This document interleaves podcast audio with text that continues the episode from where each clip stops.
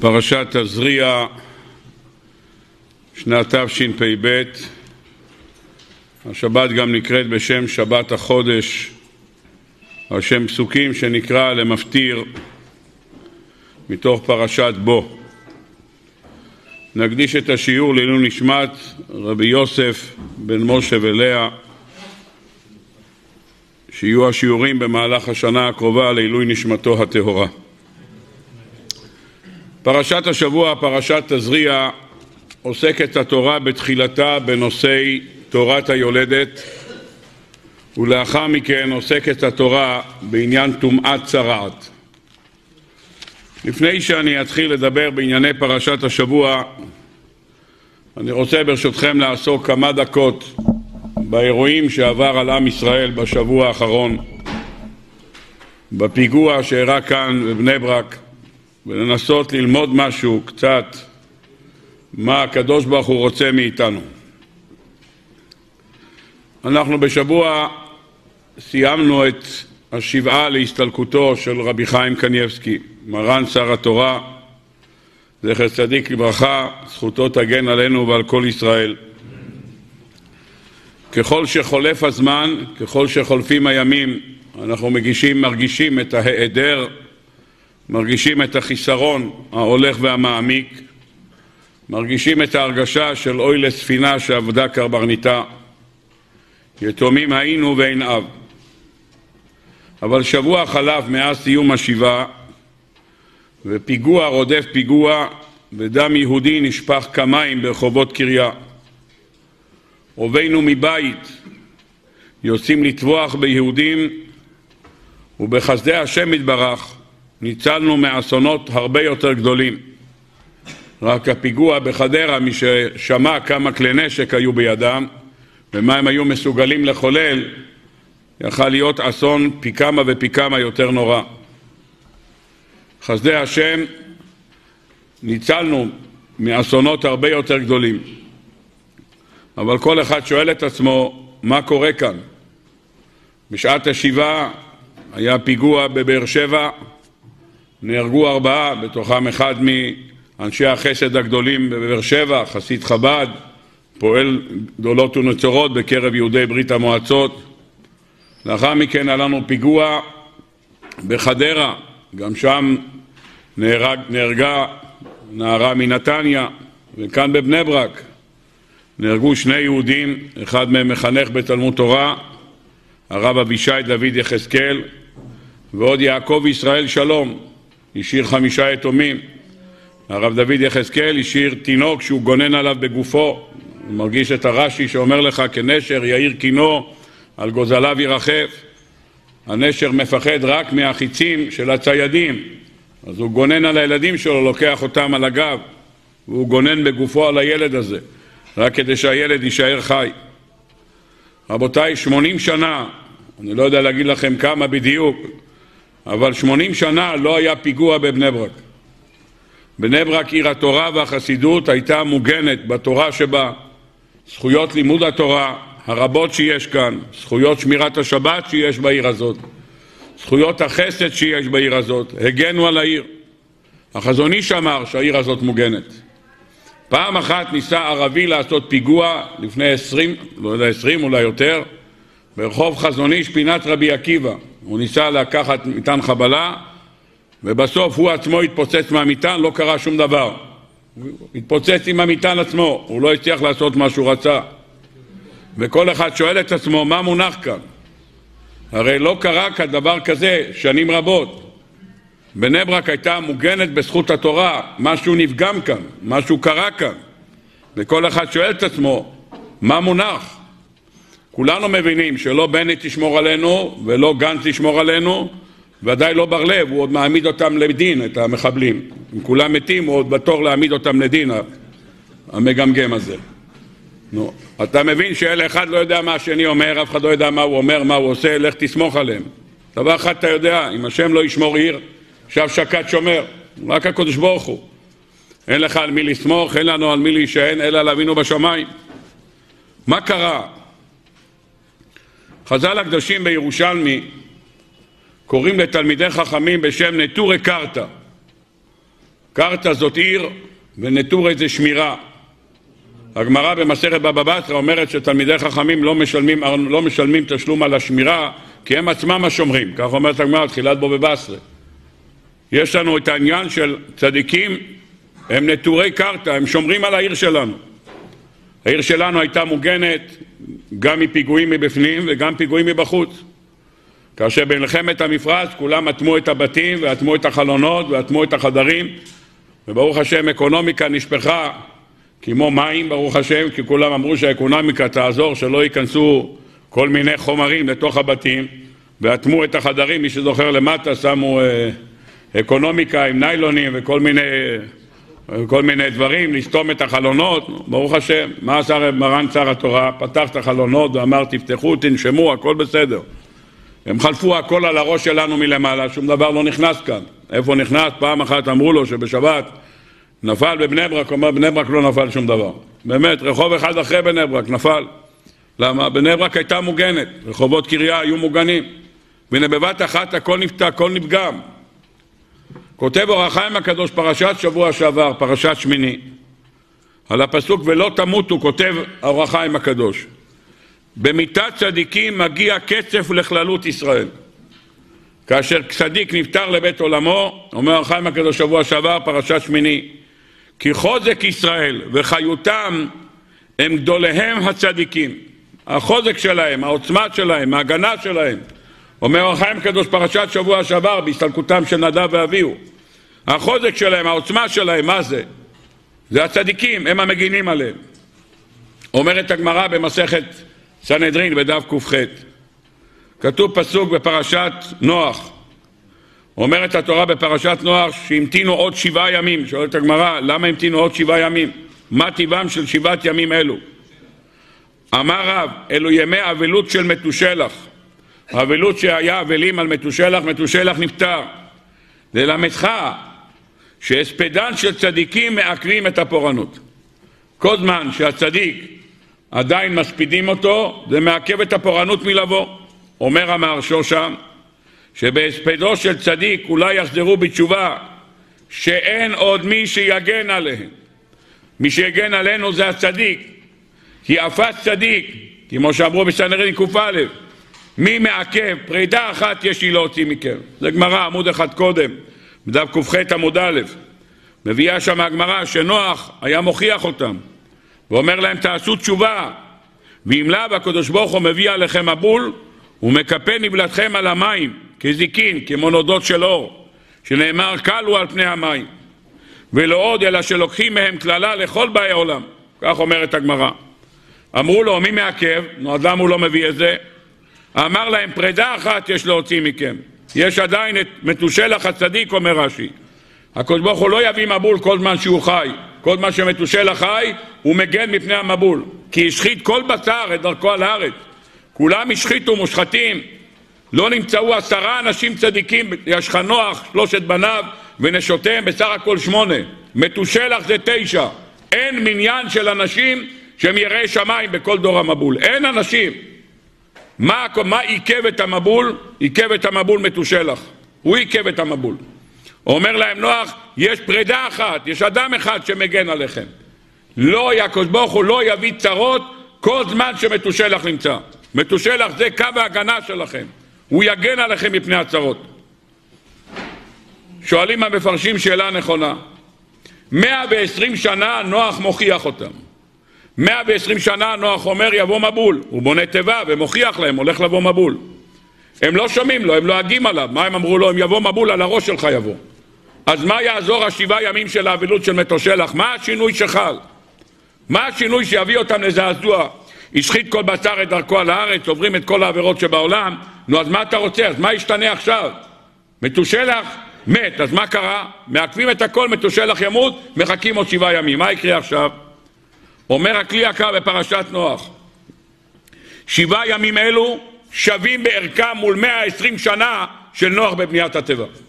שמעתם?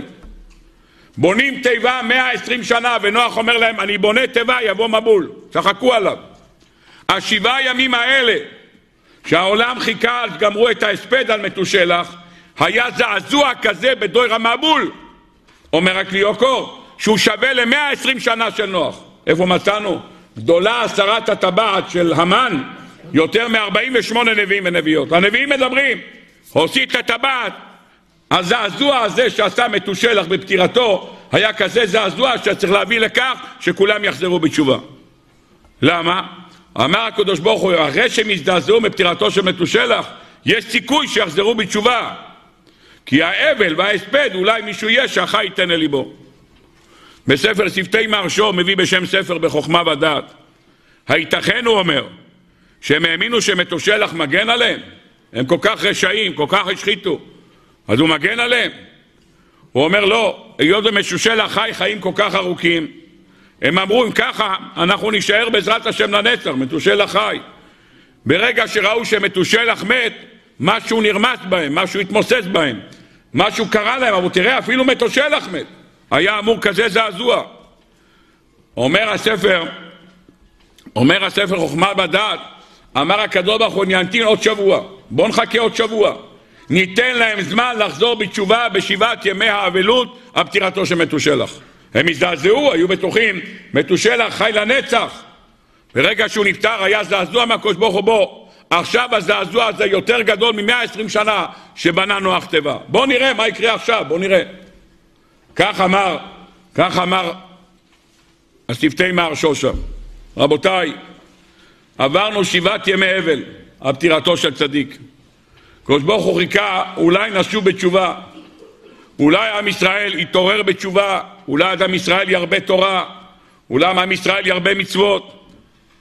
כי מפני הרעה נאסף הצדיק. הצדיק לא נאסף סתם ביום הגדול הזה של יום קבלת תורה מאהבה. הקדוש ברוך הוא רצה לזעזע אותנו, לא נבראו רעמים אלא לפשט הקמומיות שבלב. הקדוש ברוך הוא דורש מאיתנו לא להישאר אדישים. הקדוש ברוך הוא אמר רבותיי תתעוררו היה לכם שומר על הארץ הזאת, היה לכם שומר על העיר הזאת. בבת אחת הכל ניקח והכל השמירה על העיר, כל הנטורי קרתא של הארץ הזאת ושל העיר הזאת תתפרק ברגע אחד. איך כותב אור החיים הקדוש? סילוקם של צדיקים, אומר אור החיים הקדוש. ברגע שצדיק מסתלק, אומר החיים הקדוש, מה קורה? יש קצף על כללות ישראל. עם ישראל מוצב בחרון אב. למה? כי חוזק ישראל וחיותם הם גדולת הצדיקים. זה החוסן שלהם. מה החוסן? במה הם עומדים? בצדיקים. משה רבינו ששלח את המרגלים לראות מה נשמע בארץ, מה הוא אמר? היש בה עץ עם עין. אומרים חז"ל, מה זה יש בה עץ עם עין? היש בהם צדיק שמגן עליהם כעץ. מה מגן עליהם? צדיק אחד, איוב, זה מה שהגן עליהם. צדיק אחד יכול להגן על ארץ שלמה, זה מה שיש, וזה איבדנו. אני רוצה ברשותכם לקרוא קטע קטן. מדברי גמרא. כמובן שאי אפשר להתעכב על הגמרא הזאת, היה כדאי לקרוא את הגמרא הזאת מתחילתה ועד סופה ולהסביר כל קטע עם כל המשמעויות שיש בה. אבל בואו נקרא את הגמרא, הגמרא נמצאת במועד קטן, דף כ"ה עמוד ב'. אומרת הגמרא, הגמרא מספרת פה על כמה אירועים שקרו במהלך פטירתם של רבותינו, והגמרא מביאה כאן רשימה של זעזועים בעולם, שקרו בשעה שרבותינו נפטרו מן העולם. אומרת הגמרא כי נח נפשי דרבבהו שרבבהו נפטר מן העולם אחיתו עמודי דקיסריה מאיה העמודים של קיסריה, עמודי אבן, פתאום התחילו להוציא מים. אומר רש"י במקום, הורידו דמעות. האבנים, בשעה שרבי אבאו הסתלק מן העולם, האבנים פתאום התחילו לתת האוזנך, פתאום פה אבן. אתה רואה, יש פתאום דמעות כאן על האבן הזאת. האבנים בכו, אומר רש"י. רבי אבאו הסתלק לבית העולם. דומם, הדומם הזדעזע בשעה שנפטר רבי אבאו. ממשיכה הגמרא ואומרת, אני מדלג אחד, שרבי יעקב נפטר, התחמיאו כוכב וביממה. ראו, אומרת הגמרא, ראו כוכבים בים, ביום, באמצע היום כוכבים. אתה יכול לראות כוכבים ביום. אומר רש"י, נשתנה העולם מרוב צער.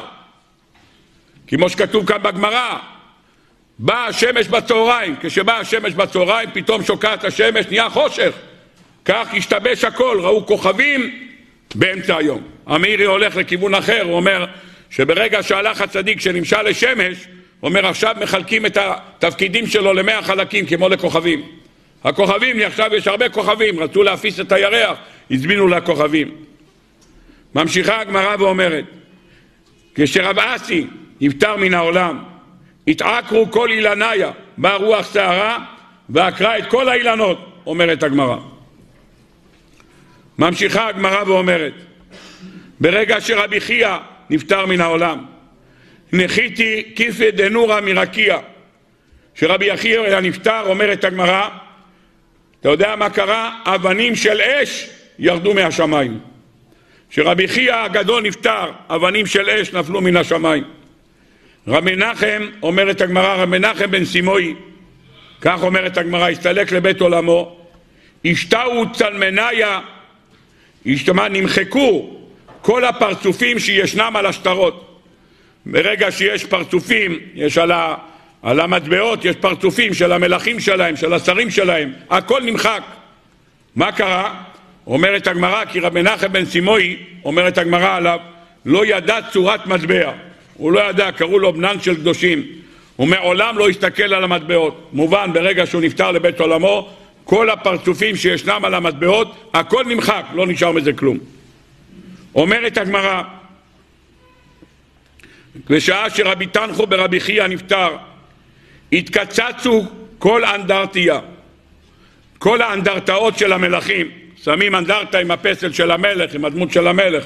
ברגע שהוא נפטר, כל האנדרטאות האלה נפלו. בבת אחת אף אחד לא הפיל אותם, נפלו. מההלוויה שלו נפלו כל האנדרטאות. ממשיכה הגמרא ואומרת, כשנפטר רבי אלישיב, הלכתרו שיבין מחתרתא בנהרדוה. ברגע שהוא נפטר, גנבים פרצו שבעים מחתרות כדי להיכנס לבתים בנהרדוה. כל זמן שהוא חי, הוא היה מגן מפני גנבים. גנבים לא נכנסו לעיר, נטורי קרתא, שומרים על העיר גם מגנבים. ביום שהוא נפטר, הגנבים חדרו ולקחו שבעים מחתרות, נכנסו לתוך הבתים. אומרת הגמרא, דרב אמנונה, שרב אמנונה נפטר, ניחיפי כיפי דברדה מרקיע. ירדו גושי ברד, אבנים של ברד ירדו מן השמיים. הגמרא ממשיכה, אני רוצה לעמוד על אחד שדילגתי. כשמת רבי יוסי, שפעו מרזבי דציפורי דמה. כשמת רבי יוסי, המרזבים של ציפורי הורידו דם.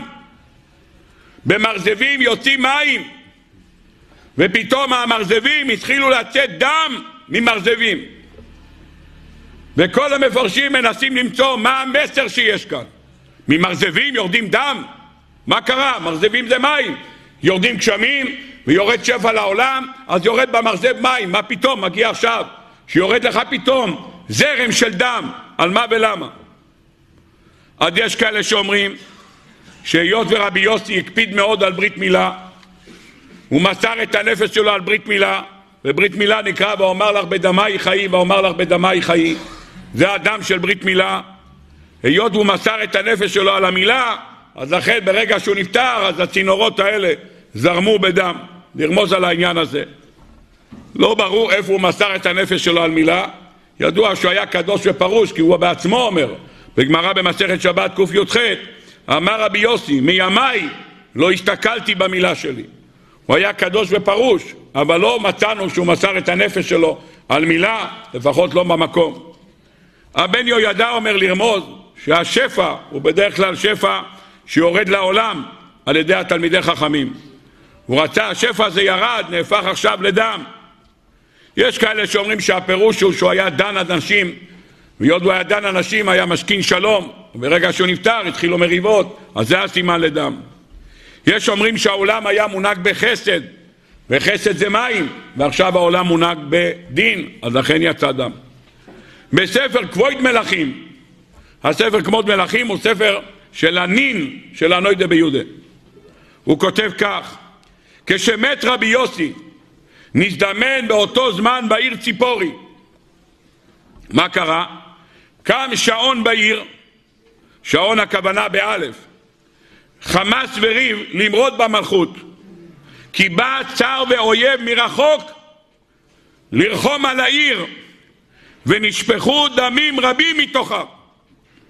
באו אויבים להילחם עם המלכות, והרבה דם נשפך ברחובות ציפורי. זה פירוש הדבר, שהמרזבים הוציאו דם.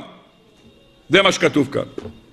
רבותיי, זמן שיש צדיק שמגן, לא נשפך במרזבים דם. הדם נשפך בארץ ישראל כמרזבים. בבאר שבע, בחדרה, בבני ברק. הדם נשפך במרזבים כי הצדיק נלקח מן העולם. אומר לנו אור החיים הקדוש, ברגע שצדיק מסתלק מן העולם, יש קצב לכללות ישראל. כי חוזק ישראל וחיותם הם גדוליהם הצדיקים, אומר אור החיים הקדוש. מופיע בספר שמואל, בפרק כ"ח, נאמר שם ששמואל נפטר לבית עולמו, ושמואל מת, ויספדו לו כל ישראל ויגברו ברמה. ברגע ששמואל נפטר לבית עולמו, ויתקבצו פלישתים ויבואו ויחנו בשונם. רק שמואל נפטר, מגיעים פלישתים להילחם על ישראל. ויקבוץ שאול את כל ישראל ויחנו בגלבוע. שאול אוסף את כולם וחונים בגלבוע. וירא שאול את מחנה הפלישתים, הוא ראה אותם, ויירא ויחרד ליבו מאוד, אומר הנביא. הוא נבהל, הוא נחרד. פתאום הוא רואה פלישתים באים, הוא נחרד, מלחמה חדשה באופק. אומר הבלדים שם, ושמואל מת, ומצד זה ונקבצו פלישתים למלחמה, שבתחילה, אומר לנו המלבים, יתארו הפלישתים מפני כוחו של שמואל. הפלישתים לא יצאו למלחמה מהפחד שיש לנו את שמואל הנובי. ועתה, כשהוא נפטר, אומר המלבים, שר צילם של ישראל. הצל, ההגנה שלהם מסתתר. אתה רואה מה? ברגע שנגמר, נפטר שמואל, באים פלישתים. הנה יש לך פסוקים מפורשים בנביא. שמואל מת, ומצד זה נאמר בפסוק, וירא שאול, הוא ראה ששמואל נפטר, וירא ויחרד ליבו. אומר המלבים, שהדתה היה לכון ליבו בטוח בזכותו של שמואל הנביא. עכשיו הוא היה בטוח, יש לנו את שמואל הנובי, אנחנו מוגנים. למדנו מכאן שגם אצל שמואל הנובי, ברגע שהוא נפטר, מיד באים שלישתים למלחמה. כי כסילוקו של צדיק, אומר לנו רחיים הקדוש, יש קצף לכללות ישראל. כי חוזק ישראל וחיותם הם גדוליהם הצדיקים, זה מה שמגן. ברגע שזה איננו, אז מה קורה? איננו, מגיע רחמנא ליצלן, דם במרזבים.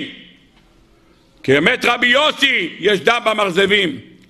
כשמת מרן שר התורה רבי חיים, המרזבים שופעים דם.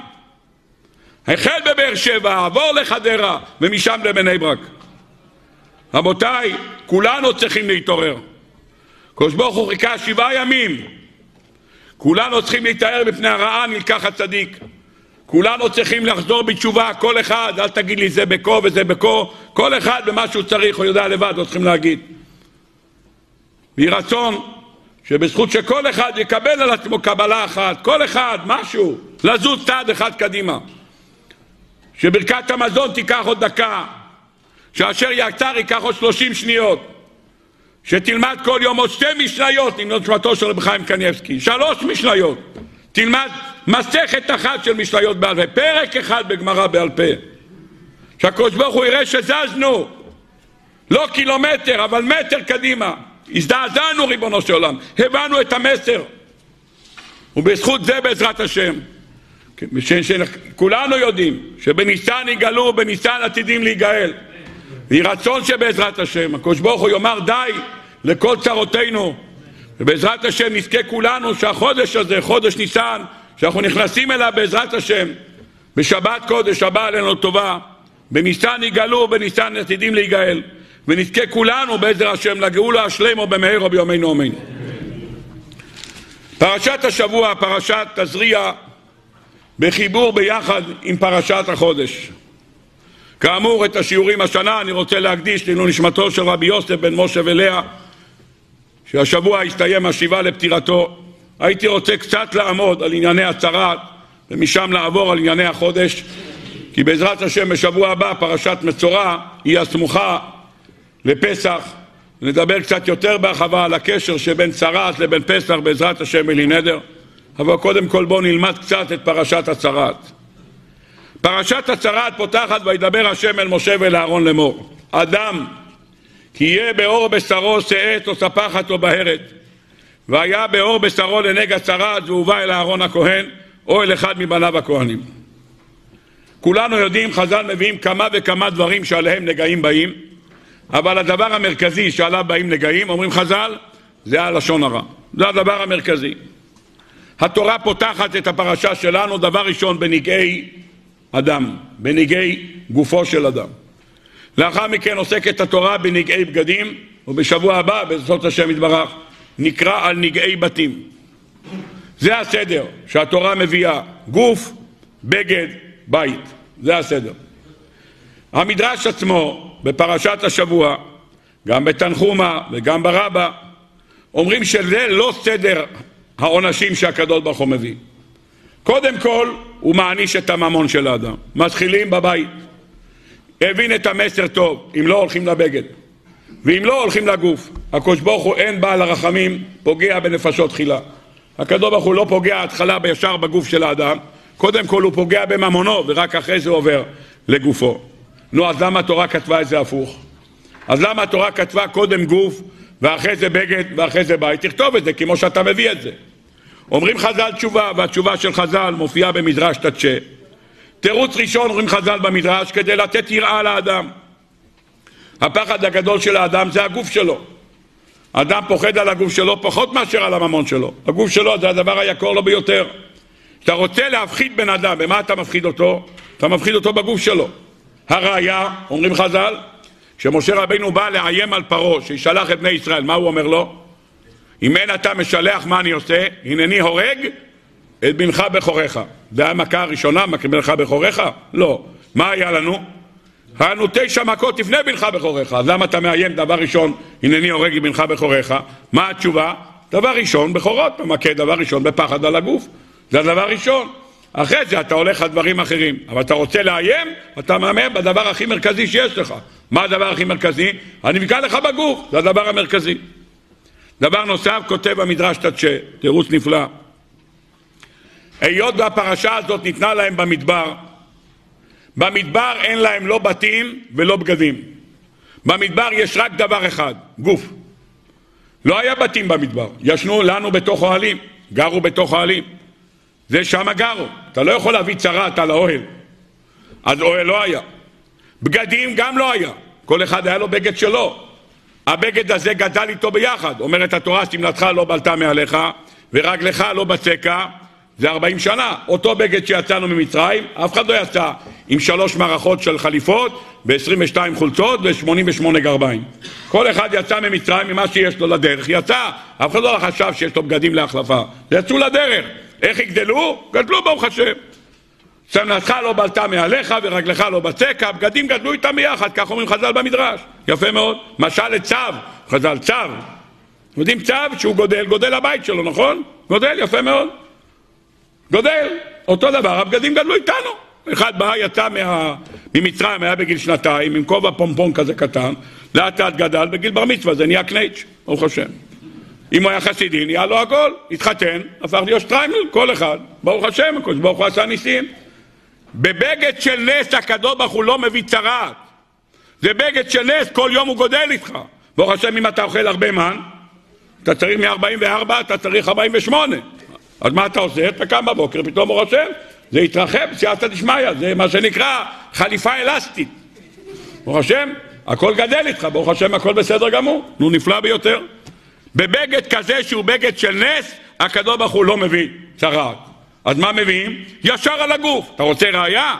מרים הנביאה, פסוק בפרשת בעלותך, דיברה כנגד משה רבנו, הקדוש ברוך הוא לא הביא לה עונש על הבית, ואחרי זה על הבגד. מה הדבר ראשון? והנה מרים מסתורת כשלג. למה? מה קרה? אין בתים, אין בגדים, אין איפה להביא, ישר על הגוף. למה? כי במדבר אומר המדרש שאין לך משהו אחר, אין לך משהו אחר, אז שם אתה מעניש, נפלא ביותר. אלה שתי תשובות שאומר המדרש תצ'ה. לאחר היסוד הזה, אני רוצה לפתוח בשאלת המדרשים. שתי שאלות שואל המדרש. למה התורה פותחת במילה אדם, כי יהיה באור בשרו שאת או ספחת או בארץ? אדם זה תואר מיוחד שניתן אך ורק לעם ישראל. עם ישראל ניתן בתואר הזה אדם. איפה מצאנו? גמרא במסכת יבמות. אומרת הגמרא, יבמות ס"א, אומרת הגמרא. וכן היה רבי שמעון בר יוחאי אומר, קברי עובדי כוכבים אינם מטמאים באוהל, שנאמר, פסוק בספר יחזקאל, ואתם צאני צאן מרעיתי, אדם אתם. אתם קרואים אדם ואין עובדי כוכבים קרואים אדם. ממילא גויים לא קרואים אדם, אדם כי ימות באוהל, כל הבא אל האוהל, אתם לא קרואים אדם, הגויים לא קרואים אדם, ישראל קרואים אדם. אז מה מונח כאן? השם הזה אדם, מה בא לומר? הוא בא לומר מעלה מיוחדת של עם ישראל. האדם כי יהיה באור בשרו שאת או ספחת או בארץ. למה לא איש? למה לא גבר? למה התורה פותחת באדם? כי זה המהלך הכי גבוהה של עם ישראל. זה הדבר הכי חשוב. כותב המהר"ל בשתי מקומות בספרו. ההבדל בין עם ישראל לבין אומות העולם זה כמו הפער שיש בין אדם לבין בהמה. זה ההבדל שיש. הפער שיש בין אדם לבהמה זה הפער שיש בין ישראל לבין אומות העולם. ממילא התואר הזה אדם, אומות העולם לא קוראים בזה, זה תואר למי שמקבל דברי נבואה, לאנשים נעלים שיש להם נפש אלוקית, אנשים מרוממים יש להם את התואר הזה אדם. בספר של הקליוקו, שנקרא אורח לחיים, הוא כותב שהשם אדם נלקח מזה שאדם נברא מן האדמה. אברהם אבינו נקרא האדם הגדול בענקים. למה הוא נקרא האדם הגדול בענקים? כיוון שאברהם אבינו אמר, ואנוכי עפר ואפר. הוא המשיל את עצמו לעפר. הוא המשיל את עצמו לעפר, לכן הוא קיבל את התואר האדם הגדול בענקים.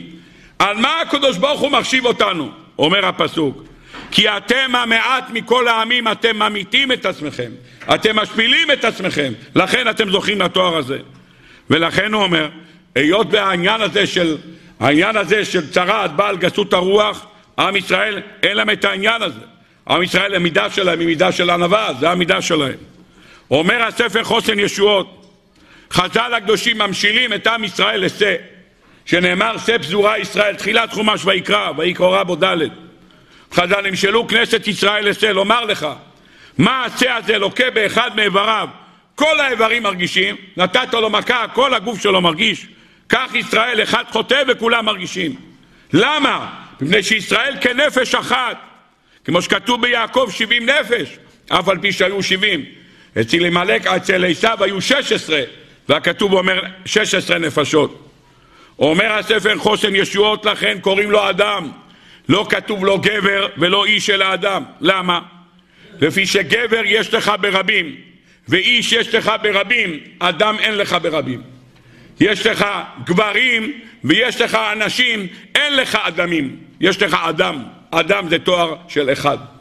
עם ישראל הוא אדם, עם ישראל הוא מאוחד, עם ישראל הוא חטיבה אחת, שבעים נפש. היסוד של עם ישראל שהוא אדם, הוא לא רבים, הוא אחד, הוא חתיכה אחת, שא פזורה ישראל. ואתם צוני צאן מרעיתי, אדם אתם. אתם חטיבה אחת של אחד. אם ככה היסוד הגדול של השם הזה אדם מסמל אחדות. אז למה אדם? כי הדבר הזה ניתן רק בעם ישראל. המתנה הזאת שנקראת צרת זו מתנה ייחודית לעם ישראל. ואולי אפשר לומר בדרך הדרוש, וכנראה זה גם נכון. רבותיי, אתם יודעים מי מקבל צרת? מי שמפר את השם שנקרא אדם. אדם זה שם שמסמל אחדות, זה השם של אדם. אין אדם ברבים, זה כמו נפש. נפש זה אחד, זה אדם. אחד שמדבר לשון הרע וגורם פירוד בעם ישראל, וקורא מחלוקת בעם ישראל. מה הוא עושה? הוא מפרק את השם שנקרא אדם. אז התואר הזה של אדם ניתן במה? ניתן למי שיודע לשמור את הפה שלו מצרת. הוא שומר על האחדות בעם ישראל. לכן התואר הזה של אדם ניתן כאן בצרה, תלמד אותנו כמה אדם צריך להישמר מלשון הרע. רבותיי, באים חז"ל ושואלים, האדם כי יהיה באור בשרו שאת או ספחת או בארץ, והיה באור בשרו. מה זה והיה? חז"ל הקדושים אומרים במדרש פרשת השבוע, הגמרא במגילה, כל מקום שכתוב והיה לשון שמחה, כל מקום שכתוב ויהי לשון צער. אז איך אתה אומר כאן והיה באור בשרו? או, ברוך השם, יש לי צרת, איזה כיף, ברוך השם. מה השמחה הגדולה? יש לך צרת? אתה הולך לשבת בדד מחוץ למחנה, מה, או, ברוך השם, זכיתי בצרת. מה זה והיה? מה השמחה הגדולה? שאלתו של האלשיך הקדוש, פרשת השבוע. אומר האלשיך הקדוש, דע לך, שהאדם עובר עבירה, אומרת המשנה במסכת אבות, העובר עבירה אחת קונה לו קטגור אחד. פירוש דבר, ברגע שהאדם עובר עבירה, נדלק בשמיים, יש מלאך, יש קטגור שכל הזמן מקטרג עליו. איך סוגרים אותו? איך משמידים אותו? אתה יודע איך משמידים אותו? תשובה! תשובה משמידה אותו, עושה תשובה, אתה משמיד את הקטגור. זה מה שצריך לעשות. אבל היות ואדם דיבר לשון הרע, הוא בנה קטגור. מה עושה הקטגור? הוא מתלבש על האדם, והוא זה שמוציא החולי את החולי ואת המכה שאדם מקבל. לכן הוא מקבל צרת. ממה הוא מקבל צרת? מקבל צרת מהמלאך הזה שהוא ברא מהלשון הרע שלו, הוא נכנס בתוך הגוף של האדם. אז למה זה יוצא החוצה בתור צרת? אתה יודע למה זה יוצא החוצה בתור צרת? בגלל סיבה אחת. כי הגוף של היהודי קדוש, אומר אלשיך הקדוש. והיות והגוף של היהודי קדוש, הגוף שלו פולט החוצה את הצרת. פולט החוצה. למה? כיוון שהוא קדוש, הגוף שלו קדוש. ואם הגוף שלו קדוש, אז הגוף דוחה החוצה. כמו שיש חומרי ניקוי שדוחה כתמים, הגוף של היהודי הקדוש דוחה את הלשון הרע. שואל רבנו בחיי, אז למה זה רק בלשון הרע? למה מי שגונב לא יוצא החוצה, המלאך המקטרג?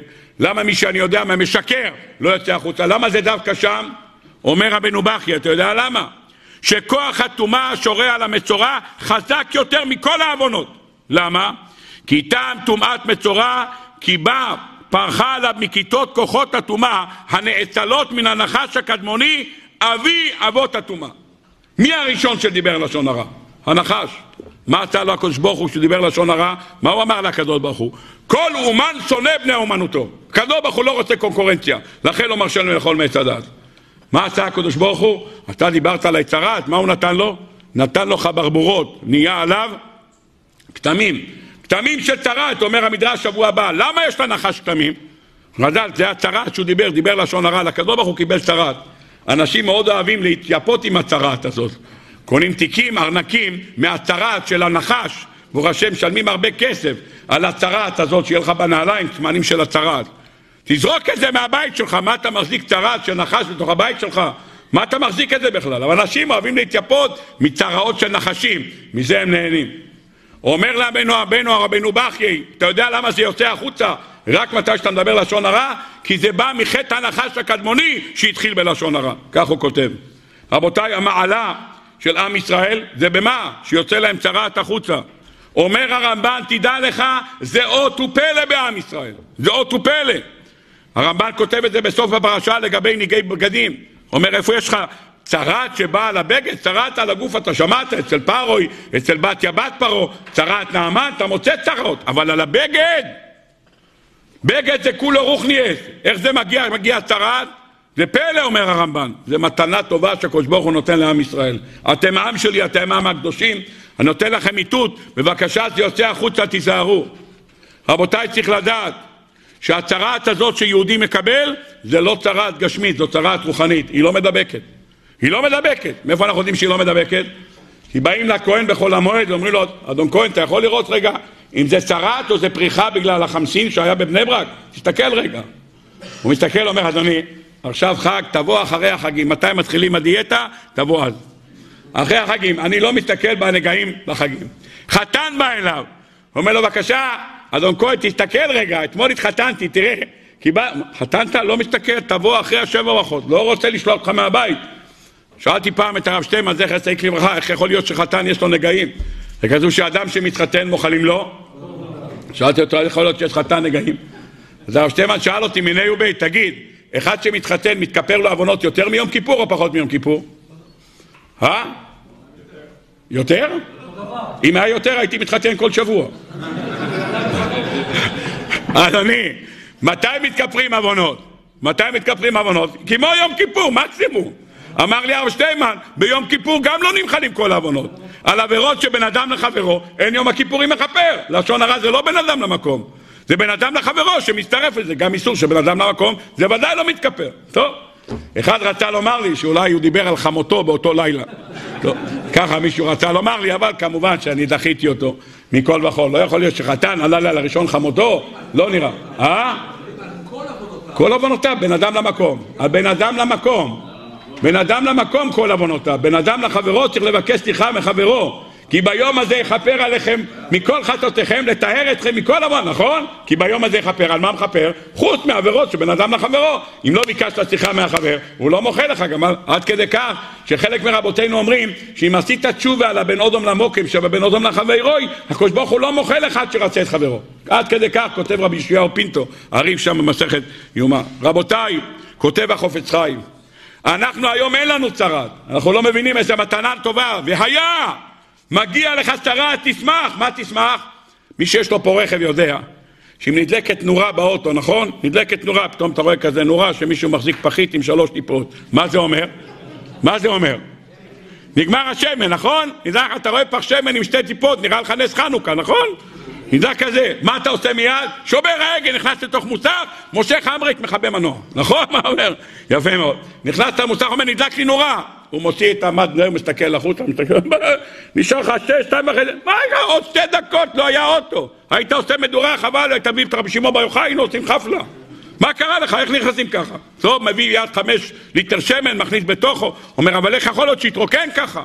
תקן מלמטה, אומר לך, נקרא לך גומייה, חכה שתי דקות, נרים אותך על הליפט, יצאת 300 שקל, השמן עם השלגטק והרזב, זה הכל ברכה, 500 שקל יצאת. אם היית ממשיך, אתה נמצא עכשיו בכביש לבאר שבע, פתאום נראה, הלך האוטו, נדלק לך הנורה, זה טוב או לא טוב? בטח טוב. והיה תשמח שנדלק הנורה, אחרת היה נשרף האוטו. והיה, אומרת הגמרא, לשון שמחה, מה אתה שמח? טוב שנדלק המנורה. נדלק המנורה, לא נשרף המנוע. ברוך השם, נשרף המנוע זה 20 אלף שקל. זה סיפור. שמש, 300 שקל, 400 שקל, יצאת. על 20 אלף שקל, שמחה גדולה, מי יכול להוציא כזה הוצאה? השם ירחם. רבותיי, לכן כתוב והיה לא של שמחה. אומר חופץ חיים, אה, היום אין לנו שרד, ברוך השם, הכל בסדר, אנחנו חיים, ברוך השם, סימן טוב. אומר חופץ חיים, אוי לא ואוי לנפשוי. אומר הפסוק, שאומר פיו ולשונו שומר מצרה, צרות נפשו, אומר החופץ חיים, אומרים חז"ל, אל תקרי שומר מצרות נפשו, מצרת נפשו, מצרות נפשו, אלא מצרת נפשו. אומר החופץ חיים, אדם שלא עשה תשובה לפני שהוא הסתלק מן העולם, הלשון הרע, הנגע הצרה דבוקה בנפש שלו, זה מה שכתוב. שומר פיו ולשונו, שומר מצרות נפשו, הצרת נכנסת בנפש, לא בגוף. ומה קורה אז? ואחר פטירתו כותב החופץ חיים, כשתצא הנפש מהגוף, תתגלה צרעתו לעיני הכל, וכל עוד שתהיה דבקו חילת הזוהמה הזאת בנפש, בוודאי לא יבוא מנוגע בהיכל השם. יבוא למעלה? הוא לא נכנס בכלל. הוא לא נכנס בהיכל השם בגן עדן, אומר חופץ חיים. ויצטרך לשבת בדד למעלה, חוץ למחנה, אם לא עשה תשובה כראוי. הוא מביא שם גם בספר הקונה, שהעניות שקולה כצרת. ולכן אדם שצריך לקוד בצרת זוכה בדור הזה, שנותנים לו מכה של עניות. הוא נהיה עני, ועל ידי זה הוא נהיה עני, אז הוא נעשה שפל ברך, אז הוא לא כבר בעל גאווה, הוא לא מדבר על אחרים. מי מדבר על אחרים?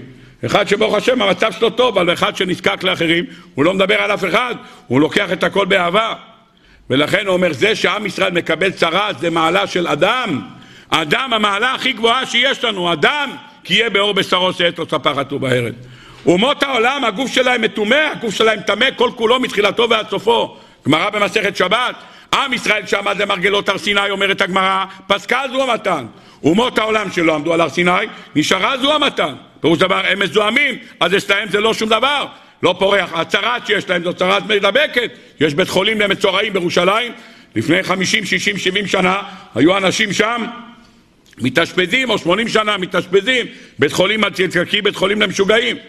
אומר האלשיך הקדוש, אתה רוצה לראות שהצרת הזאת היא לא, גש, היא לא גשמית אלא רוחנית? כתוב והובא אל הכהן. מה זה לכהן? תלך לרופא אור, מה קשור לכהן? אם כתוב והובא אל הכהן סימן שמה, זה לא קשור למחלות. למה זה קשור? זה דברים רוחניים, זה לא קשור בכלל לחלק של מחלות. כתוב והובא אל הכהן ולא הובאו אליי אל הרופא. מה עושה לו הכהן? אומרים חז"ל בתוספתא בנגעים היה בא אצל כהן והכהן אומר לו צא ופשפש בעצמך וחזור בך שאין הנגעים באים אלא לשון הרע ונצרת בא אלא על גסי הרוח אומרים לו תשמע אתה מקבל צרת על מה הלשון הרע? אומרים חז"ל בתוירס כהנים מה אומר לו הכהן? דברי כיבושין אומר לו בני אין הנגעים באים אלא לשון הרע. שנאמר ישמר בנגע הצרה תשמור מאוד זכור את אשר עשה השם אלוקיך למרים. אומר הספורנו וראו הכהן גזירת הכתוב שלא תהיה טומאת נגעים וטהרתן, אלא על פי כהן. רק כהן הוא זה שפוסק אם זה צרעת או לא. למה? כי שפתי כהן ישמרו דעת ותורה יבקשו מפיהו. ומה יגיד לו? יגיד לו לפשפש במעשיו, ויתפלל עליו, ויתפלל הוא על עצמו, ובכך ייוושע. אומר השח על התורה דבר נפלא. כי הנה בדרך כלל באה צרת על עוון אשר לא שמר על פתחי פיו מלדבר לשון הרע. ורוצה השם יתברך שאדם זה ייתן לליבו לתקן את אשר עיוות, על כן ציווה השם יתברך שבעת שיראה בו מראה צרת המורה כי נחתם עוונו יסגירנו הכהן שבעת ימים כדי שאז יהרר וישיב אל ליבו. בעבור מה? הושיבני השם יתברך בהסגר שבעת ימים. אין זה כי בגלל רוע ניב לשוני אשר פציתי פה לדבר שרה. שעל כן סגר עלי השם את פתח הבית כדי לרמוז ולפתוח לי פתח לתשובה. שאקבל על עצמי שמכאן ואילך גם אני אסגור את פתחי פי ולדבר דיבורים אסורים ואם יעשה כן ישוב בימים ההם לכן ביום השביעי יהיה טהור שואל הספר אלשיך הקדוש למה יושבים שבעה ימים? למה דווקא שבעה ימים? ומזה אומר האלשיך ללמוד מוסר שמה? שימי שנותיו של אדם הם שבעים שנה וישקיע ויראה שהעולם נברא בשבעת ימים בעבור האדם ואיש אחד צדיק כדאי שיברא העולם בשבילו ואז ייתן ליבו בהסגר שבעת ימים כי הוא אחד מהראויים שיהיה העולם נברא בשבילו ובעתה באהבותו מאבד העולם שנברא בשבעה ימים ויחזור בתשובה. עד כאן הדברים שיש לנו מסביב העניין הזה. לכן רבותיי נחזור רק ונאמר הנושא הזה של הצהרת היא מתנה לעם ישראל ולכן כתוב והיה לשון שמחה לא כתוב ויהי לשון צער והיה לשון שמחה אדם כי יהיה באור בשרו מה זה אדם? המעלה הגדולה הצהרת הזאת היא צהרת רוחנית שבאה על ישראל כדי שיתקנו את עצמם. ולכן נאמר אדם, אדם שמדבר לשון הרע רוצה לפרק את האחדות של עם ישראל שנקראו אדם. מה זה הסמל של אדם? אומר לנו החוסן ישועות אדם זה מלשון של יחדות זה הלשון של אדם. אין אדמים ברבים. אדם זה הסמל של אחדות. אחד שרוצה לפרק את האחדות והיה באור בשרו שרת או ספחת או בארץ. עד כאן הדברים שיש לנו מסביב לעניין של הצהרת. אם אלה הדברים רבותיי בואו נלמד בסייעתא דשמיא את פרשת המפטיר שנקרא בשבת זו, מתנה נוספת שנתן הקדוש ברוך הוא לישראל. אנחנו לא הולכים עכשיו לדבר על המתנה הזאת, כי המתנה הזאת דיברנו עליה בשנים עברו בהרחבה. המתנה הזאת של החודש הזה לכם ראש חודשים, ראשון הוא לכם לחודשי השנה. מה יש במתנה הנפלאה הזאת שנקראת החודש הזה, המצווה הראשונה שקיבלו ישראל. אומר רש"י בתחילת חומש בראשית, לא הייתה התורה צריכה להתחיל אלא מהחודש הזה לכם ראש חודשים. זה המצווה הראשונה שקיבלו ישראל. מה כל כך חשוב לתת לנו את המצווה הזאת? מה יש במצווה הזאת? דברים נפלאים שיהיה בדברי רבותינו, דיברנו עליהם בשנים עברו בפרשת בו, מי שירצה ישמע שם ויוסיף לקח. אני רק רוצה לפתוח בדברי חז"ל במדרש. עומר רבי יהושע בן לוי, ילקו שמעוני עוד קצ"ק משל למלך שהיה לו אורלוגין, משל למלך שהיה לו שעון, אורלוגין זה שעון, והיה מביט בו ויודע איזה שעה ביום, היה מסתכל, יודע מה השעה ביום. כיוון שעמד בנו על פרקו, הבן שלו גדל, מסר לו אורלוגין, אמר לו בבקשה הנה השעון. היה דבר יקר ערך, שעון. היום שעון עולה פרוטות, פעם זה היה דבר יקר ערך, לא היה שעון, המושג שעון לא היה. היה שעון חול, היה שעון שמש, שעון ככה על היד שיכלת לראות מה שעה, לא היה. ולכן אדם שהיה לו שעון היה נחשב נכבד. משל למלך שהיה לו אורלוגין. האורלוגין היה שמר אותו המלך כל הזמן. הבן שלו נהיה גדול, אמר בני, הנה המתנה הכי יפה, שעון, קח לך מתנה שעון. כך אמר הקדוש ברוך הוא עד עכשיו. אני הייתי מעבר חודשים והייתי מעבר שנים. מכאן ואילך הם מסורים בידכם, שנאמר, החודש הזה לכם ראש חודשים. נתתי לכם מתנה את השעון. אתם תכוונו, תגידו מתי פסח, אתם תכוונו, תגידו מתי ראש השנה, אתם מקבלים, אומרים מתי יום כיפור, הכל החלטה בידיים שלכם, אתם מחליטים ראש חודש. יום אחד, ראש חודש יומיים, הכל בידיים שלכם. משל למה הדבר דומה, אומר המדרש רבה. משל למלך שהיה לו אוצרות מלכים, זהב וכסף, אבנים טובות ומרגליות. היה לו בן אחד, קטן. היה אביו משמר את הכל כדי שהבן יגדל. כיוון שגדל הילד, אמר לו אביו, כל מה שהיית קטן שמרתי. עכשיו אתה על פרקך, קח. כך הקדוש ברוך הוא היה משמר את הכל שנאמר, והיו לאותות ולמועדים. כיוון שעמדו ישראל מסר להם הכל, שנאמר החודש הזה לכם ראש חודשים. נתן הקדוש ברוך הוא בכוח החכמים והסנהדרין לקבוע מתי ראש חודש. לכן אומרת הגמרא במסכת ראש השנה, אלה מקראי קודש אומרים חז"ל, אשר תקראו אותם, אל תקראו אותם, אלא אתם אומרים חז"ל. אפילו שוגגים, אפילו מזידים. אם עם עמה ישראל טעה, אומר הקדוש ברוך הוא, מה שאתם קובעים, אני הולך אחריכם. זה המתנה הנפלאה הזאת. עד כדי כך שחז"ל במדרש רבה, וירושלמי בראש השונה. אומר הקדוש ברוך הוא למלאכים, רבותיי, מחר ראש השנה, תכינו במה, תביאו סנגורים, תביאו קטגורים, מחר ראש השנה. בסוף, בבוקר, הקדוש ברוך הוא לא מגיע. מה קרה? למה הוא לא מגיע? אומר, בלמטה עדיין לא קידשו את החודש, צריכים להמתין. יקדשו את החודש, אז יהיה, לא קידשו, אז זה מחר יהיה ראש השנה. הקדוש ברוך הוא יודע בחשבונו שמחר בבוקר ראש השנה, אומר למלאכים, תבואו סנגרים, תבואו קטגורים, מתחילים לדון מחר. אבל למטה לא קידשו, לא קידשו אין ראש השנה, אין ראש השנה, ממתינים עד מתי שיקדשו למטה, ואז יש ראש השנה. עם אלה הדברים, אני רוצה קצת לדבר על המצווה של החודש הזה לכם ראש חודשים, וללמוד ממנה משהו יפהפה בעבודת השם. רבותיי, המצווה הראשונה, החודש הזה לכם ראש חודשים, נפתח בפסוק שהמילים כופלים את עצמם, בהתחלה ובסוף. החודש הזה לכם ראש חודשים. אז למה אתה ממשיך ראשון הוא לכם לחודשי השנה? זה אותו דבר. החודש הזה לכם ראש חודשים, זה אותו דבר כמו שכתוב ראשון הוא לכם לחודשי השנה. מה אנחנו אומרים? ראש וראשון לכל דבר שבקדושה. אמרת כבר, אמרת כבר, החודש הזה לכם ראש חודשים. למה צריך עוד פעם? למה אתה חוזר על זה? ראשון הוא לכם לחודשי השנה. שאלה ששואל המגלה עמוקות, בפרשת בו מגלה עמוקות החדשים. יש הישנים, יש עכשיו יוצא מכתבי יד החדשים. הוא שואל שאלה נוספת, למה כתוב פעמיים לכם? החודש הזה לכם ראש חודשים, ראשון הוא לכם לחודשי השנה. כבר אמרת לי, אבא לי, אמרת. החודש הזה לכם ראש חודשים. ראשון הוא לחודשי השנה. ראשון לחודשי השנה. למה צריך לומר ראשון הוא לכם לחודשי השנה? ראשון לחודשי השנה. מה צריך את הלכם הזה עוד פעם? שאלה נפלאה. שאלה נוספת הוא שואל, וזה גם שואל הספר שמן ראש בהרחבה גדולה.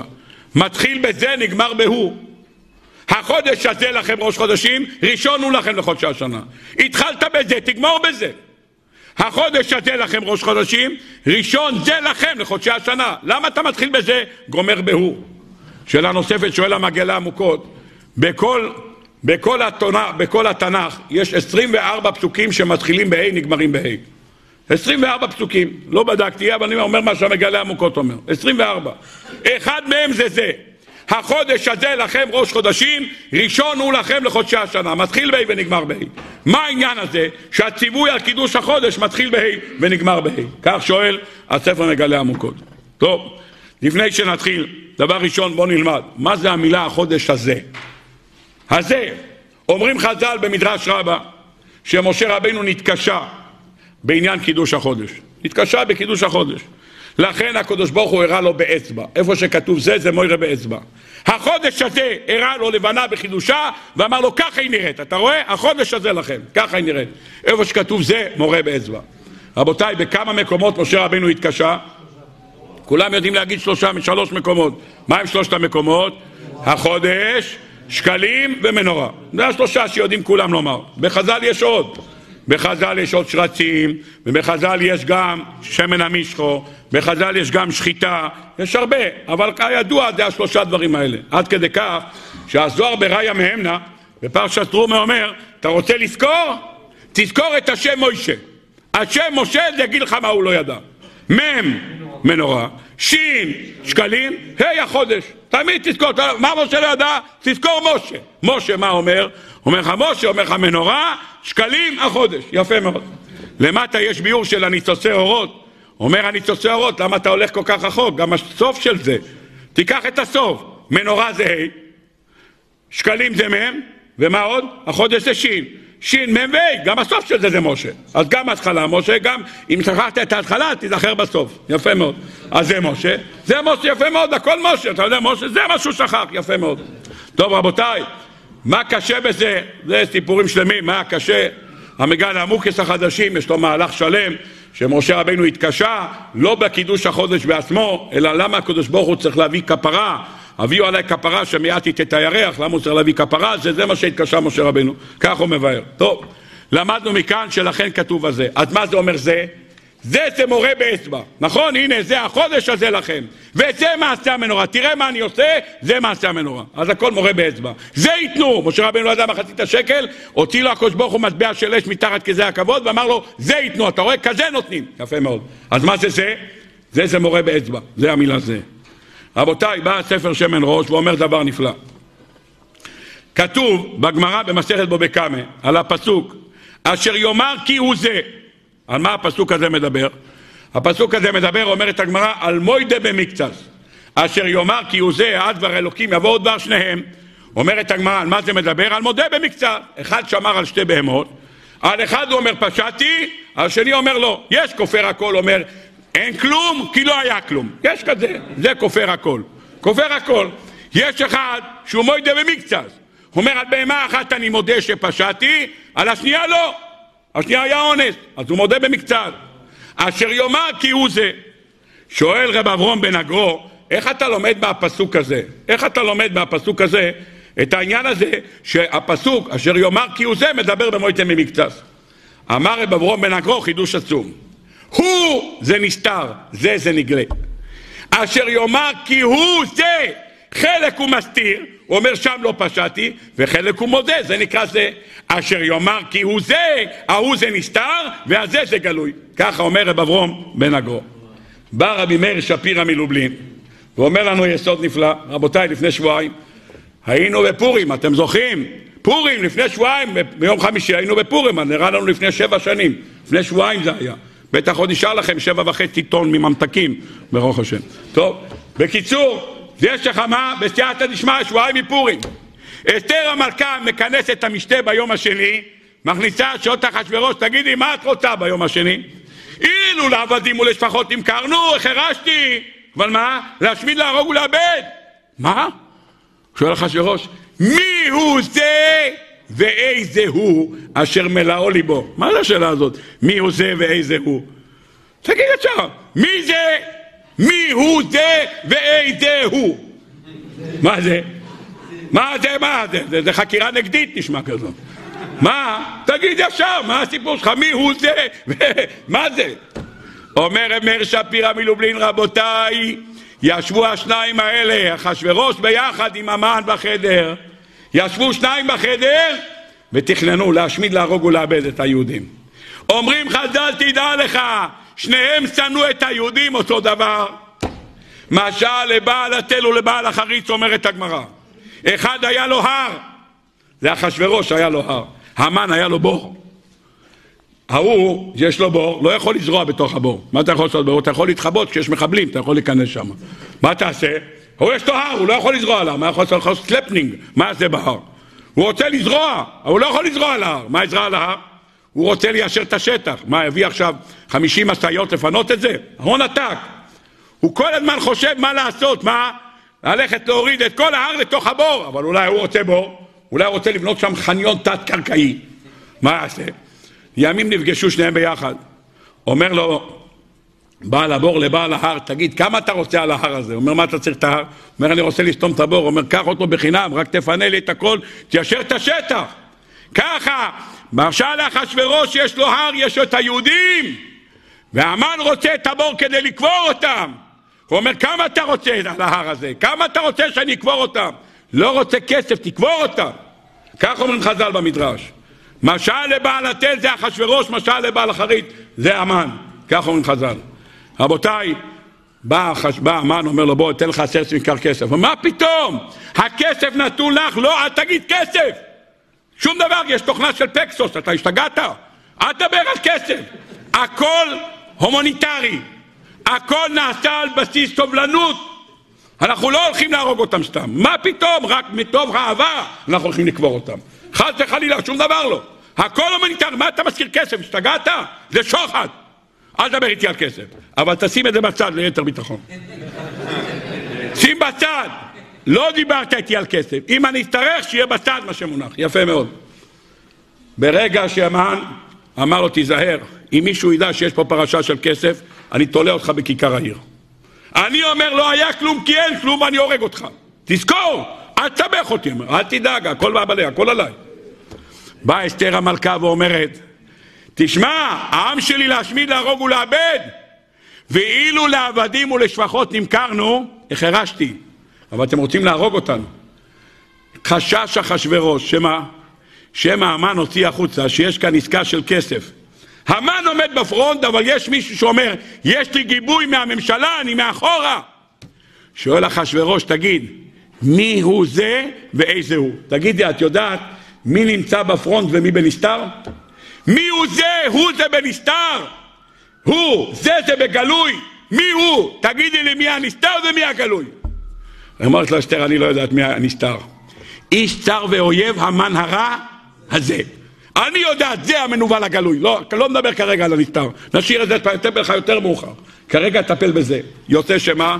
שאחשוורוש, שרצה לדעת מי הנגלה ומי הנסתר, איך הוא שואל? מי הוא זה ואיזה הוא. יפה מאוד. כך אומר המהר"ם שפירא מלובלין, דבר נפלא.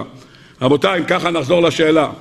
החודש הזה לכם ראש חודשים זה... מה זה? גלוי. ראשון הוא לכם זה נסתר. סימן שבחודש ניסן מה יש לנו? יש לנו חלק אחד שהוא גלוי, ויש לנו חלק שהוא נסתר. עכשיו צריך לפענח.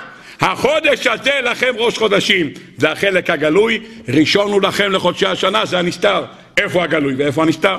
בואו נלך לפסוק נוסף, סוף פרק י"ב, פרשת בו.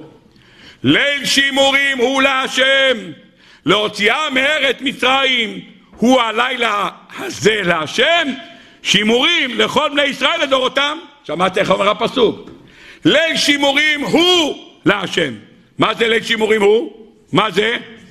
נסתר. להוציאה מארץ מצרים. הוא הלילה הזה, זה מה? בגלוי. גם ביציאת מצרים יש לך חלק שהוא נסתר וחלק שהוא גלוי. מה נסתר ומה גלוי? זה אנחנו רוצים לבאר. באה הגמרא, מסכת ברכות, ושואלת למה משה רבינו אמר למצרים שהקדוש ברוך הוא יוציא אותם ממצרים, יביא את מכת בכורות, קח חצות הלילה. קח חצות הלילה. למה קח חצות? שיגיד בחצות, הקדוש ברוך הוא אמר לו, מחר בחצות, למה אתה אומר קח חצות? כך אומרת הגמרא. אומרת הגמרא, משה סבר שמא יטעו הסתגנני פרעה, והם לא יודעים לכוון את השעה, ויהיה כאלה שיגידו כבר עבר חצות וזה עוד לא בא, יש כאלה שעוד לא בא חצות וזה כן בא, ויגידו שמשה רבינו ודאי. לא, נפלא ברצאי, רבותיי, אני רוצה לשאול שאלה, ואם יחשבו שמשה רבינו ודאי? תשמע, הוא אמר ב-12, כבר 12 וחמישה, לא היה, עד שהוא אומר לא היה, פתאום טח הוא מת. הוא לא הספיק אפילו להגיד היה, אמר לא ואיננו. ברוך השם, זהו. אז מה קרה? אז הוא טעה בחמש דקות. לא, הוא טעה, הוא אמר ב-12, כבר 12 ושלוש דקות, עוד לא נפלנו, עוד לא נפלנו, הוא כבר לא פה. אז מה הסיפור שלך? כן יגיד, לא יגיד. מה משה רבנו תגיד מה חצות, טעו, טעות שלהם. יש לך בעיה, תלכו בבקשה, תחליפו את הבטריה. מה זה נוגע אליי? תגיד מה שאתה רוצה. יש טעות, מה אתה מתרגש? ככה שואל הספר שמן חור. שאלה נוספת רבותיי. הנביא בספר מיכה אומר, כימי צאתך מארץ מצרים הראינו נפלאות. בכמה ימים יצאנו ממצרים? אה? יום אחד לא? לא ככה? בחצות הלילה בא פרעה, פרעה עם פיג'מה באמצע הלילה שר עם הילדים, לא? באמצע הלילה תצאו, אומר רבותיי, אנחנו לא יוצאים בלילה, גנבים, אנחנו נצא בבוקר בעזרת השם, הכל בסדר, לא לדאוג. בעצם היום הזה יצאו כל צבאות השם, ביום אחד יצאו כולם, בעצם היום הזה, בקול רעש גדול, בבוקר, מצרים מקברים את המתים שלהם, עם ישראל יוצא, ברוך השם, בסייעת. אז למה אתה אומר כי אמת צאתך מארץ מצרים? כיום צאתך מארץ מצרים, למה ימים? למה אתה מביא כאן יומיים? טוב, כדי לבאר את הדברים רבותיי, בואו נלמד סוגיה בסייעתא דשמיא, ולא נאריך ביתר על המידה, כי הנושא הזה באמת אפשר לדבר עליו ארבעה חמישה שיעורים על הנושא הזה. הגמורה מביאה במסכת ראש השונה מחלוקת של רבי אליעזר וחכומים. על מה נסובה המחלוקת? אם בתשרי נברא עולם או בניסן נברא עולם. רבי אליעזר אומר, בתשרי נברא עולם. רבי יהושע אומר, בניסן נברא עולם. יפה מאוד. מה המחלוקת הזאת? זה מחלוקת במציאות. מה, יש מציאות? אחד אומר בתשרי, אחד אומר... מה, מה יש לחלוק? על מה המחלוקת? תיגש לאדם הראשון, תגיד לו, סליחה, אני יכול לקבל תעודת זהות? מתי תעודת זהות? אתה יכול להסתכל בתעודת זהות? מתי נבראת? אתה יכול להגיד לי? תקן מה התאריך שמה.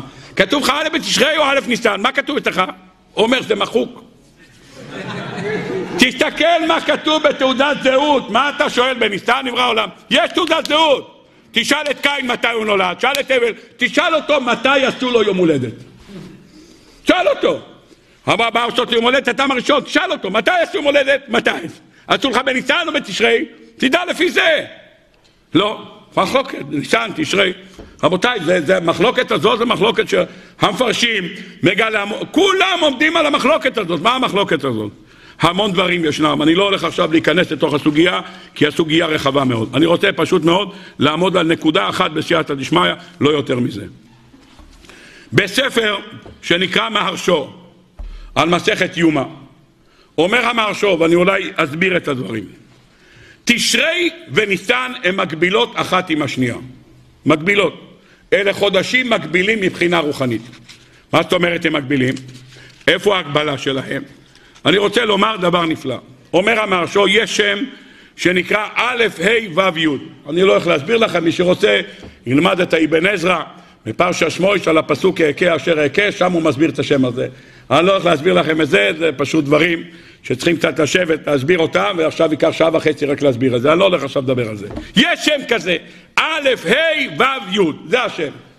אומר המרשו, השם הזה השם הכי עוצמתי שישנו, והחגים יונקים מזה. החגים יונקים מהשם הזה. בואו נתחיל בתשרי. תשרי, א', זה ראש השנה, כן? י', זה יום הכיפורים. ה' זה חמישה ימים אחרי יום הכיפורים. מה יש חמישה ימים אחרי יום הכיפורים? סוכות. מהיום הראשון של סוכות תספור שישה ימים, מה הגעת?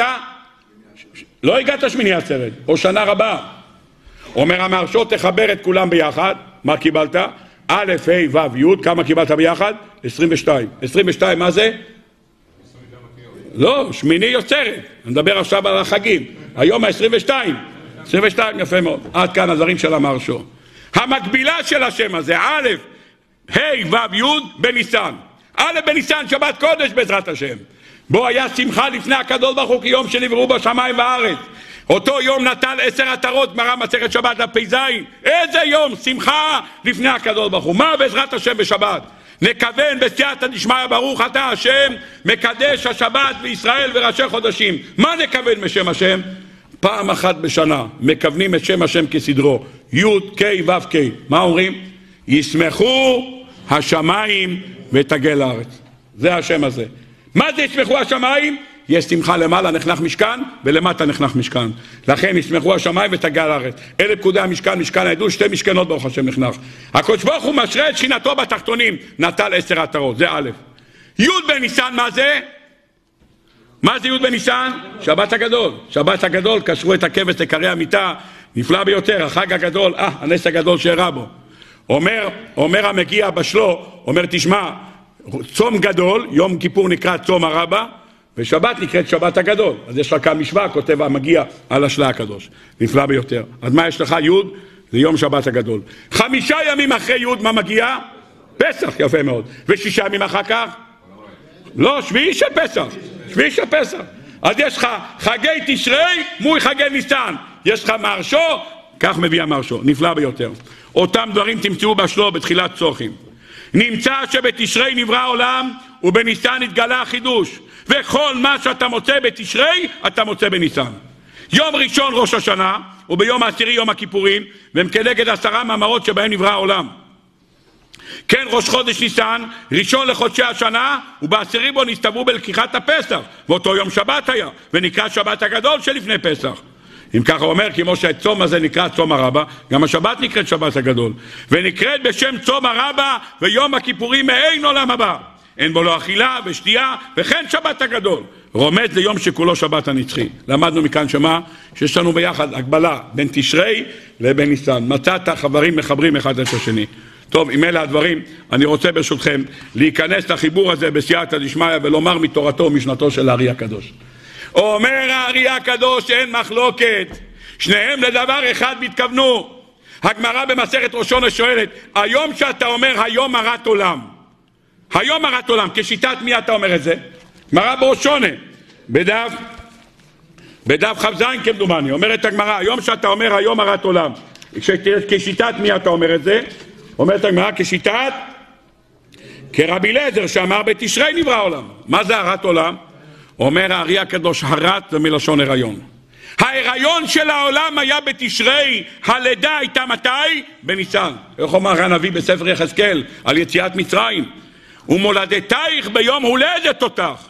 ואעבור עלייך וארך מתבוססת בדמייך, הלידה של עם ישראל הייתה בניסן. מתי ההיריון? ההיריון היה בתשרי. לכן אנחנו אומרים, היום הרת עולם מלשון הריון. המחלוקת היא אחרי מה אתה הולך. האם אתה הולך אחרי ההתחלה של ההיריון, כי בלי ההיריון לא היה לידה, או שאתה הולך אחרי הלידה, כי בלי ההיריון, בלי הלידה לא שווה הריון. זה המחלוקת ביניהם. רבי אליעזר אומר, הולכים אחרי ההיריון, ההיריון היה בתשרי, הלידה הייתה בניסן, זה המחלוקת ביניהם. ושניהם לדבר אחד, אחד משלים את השני. הוא לא חולק שההיריון היה בתשרי, והוא לא חולק שהלידה הייתה בניסן, זה מה שיש לנו. ככה אומר הארי הקדוש. אם ככה רבותיי, אחרי שלמדנו את היסוד הזה, נוכל בעזרת השם ללכת הלאה, לבאר דבר נפלא ביותר. יש דבר נפלא, שהדברים האלה כתובים בכמה וכמה ספרים, נאמר את היסוד שלו דבר ראשון, ואחרי זה נראה את הדבר, את העומק שבו. יש שני חודשים, תשרי וניסן. תשרי הוא חודש של תשובה מיראה, וניסן הוא חודש של תשובה מאהבה. ישנם שני חלקים, יש חלק אחד של תשובה, שנקרא תשובה מאהבה, זה חודש ניסן. יש חודש שנקרא תשובה, חודש תשרי. אמרנו שחגי תשרי מקבילים לחגי ניסן. א' מול א', מול ראש השנה, י' מול י', יום הכיפורים, מול שבת הגדול. אז יש השלמה אחד בשני.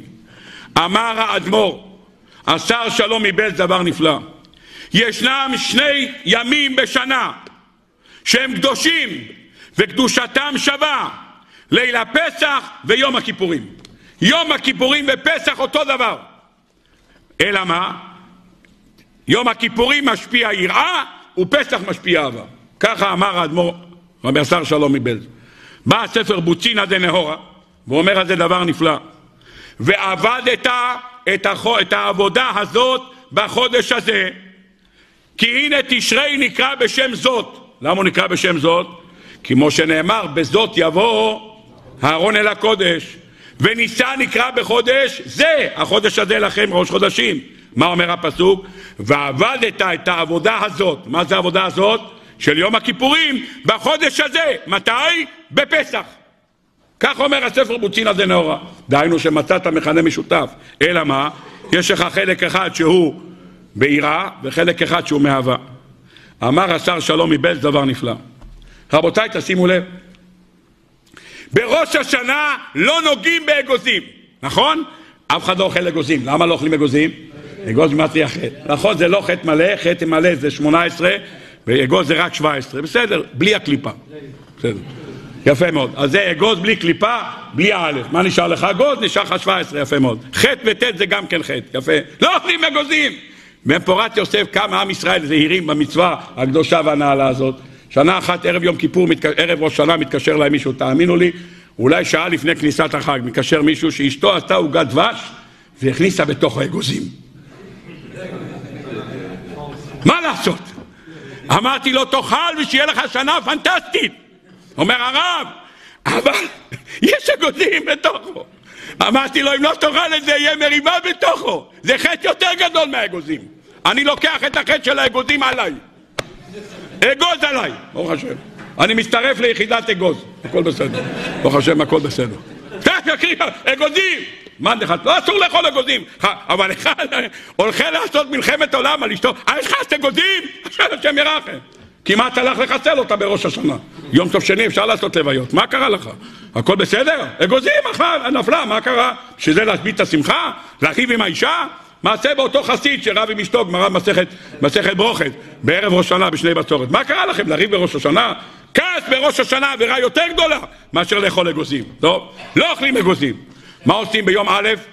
ביום א' בראש שנה הולכים לנהר, ומה עושים לנהר? תשליך, ואחרי שגומרים את התשליך מה אתה עושה? אתה מכניס את היד לכיס ושופך הכל. למה? לקיים מה שנאמר, ותשליך במצולות ים. אה, ברוך השם. זורקים את כל העוונות, ברוך השם, חוזרים הביתה, ברוך השם. איפה העבירות? הוא אומר, בים. זרקתי הכל בנהר, לא נשאר כלום. יפה מאוד. אתם נגודים וזורקים את העבירות. שאל השר שלום מבן, שאלה מאוד יפה. תגידו, אומר, בפסח חלפו שישה חודשים. שישה וחצי חודשים מגיע פסח, מה אתה נותן לילדים לאכול? כליות ואגוזים. מה, אתה לא יכול לתת להם כליות ובננות? מה? אגוז זה חטא, מה בפסח אתה כן רוצה להכניס חטא? למה בראש שנה אתה לא אוכל, ובפסח אתה אוכל אגוזים? אני לא יודע אם היום מחלקים כליות ואגוזים, היום יוצר כבר לגו ודופלו, קצת השתדרגו. אבל בכל אופן, כליות ואגוזים, נתנו שקית עם כליות ואגוזים, נפלא ביותר. בראש שנה, לא בפסח אוכלים. מה עושים חוץ מזה?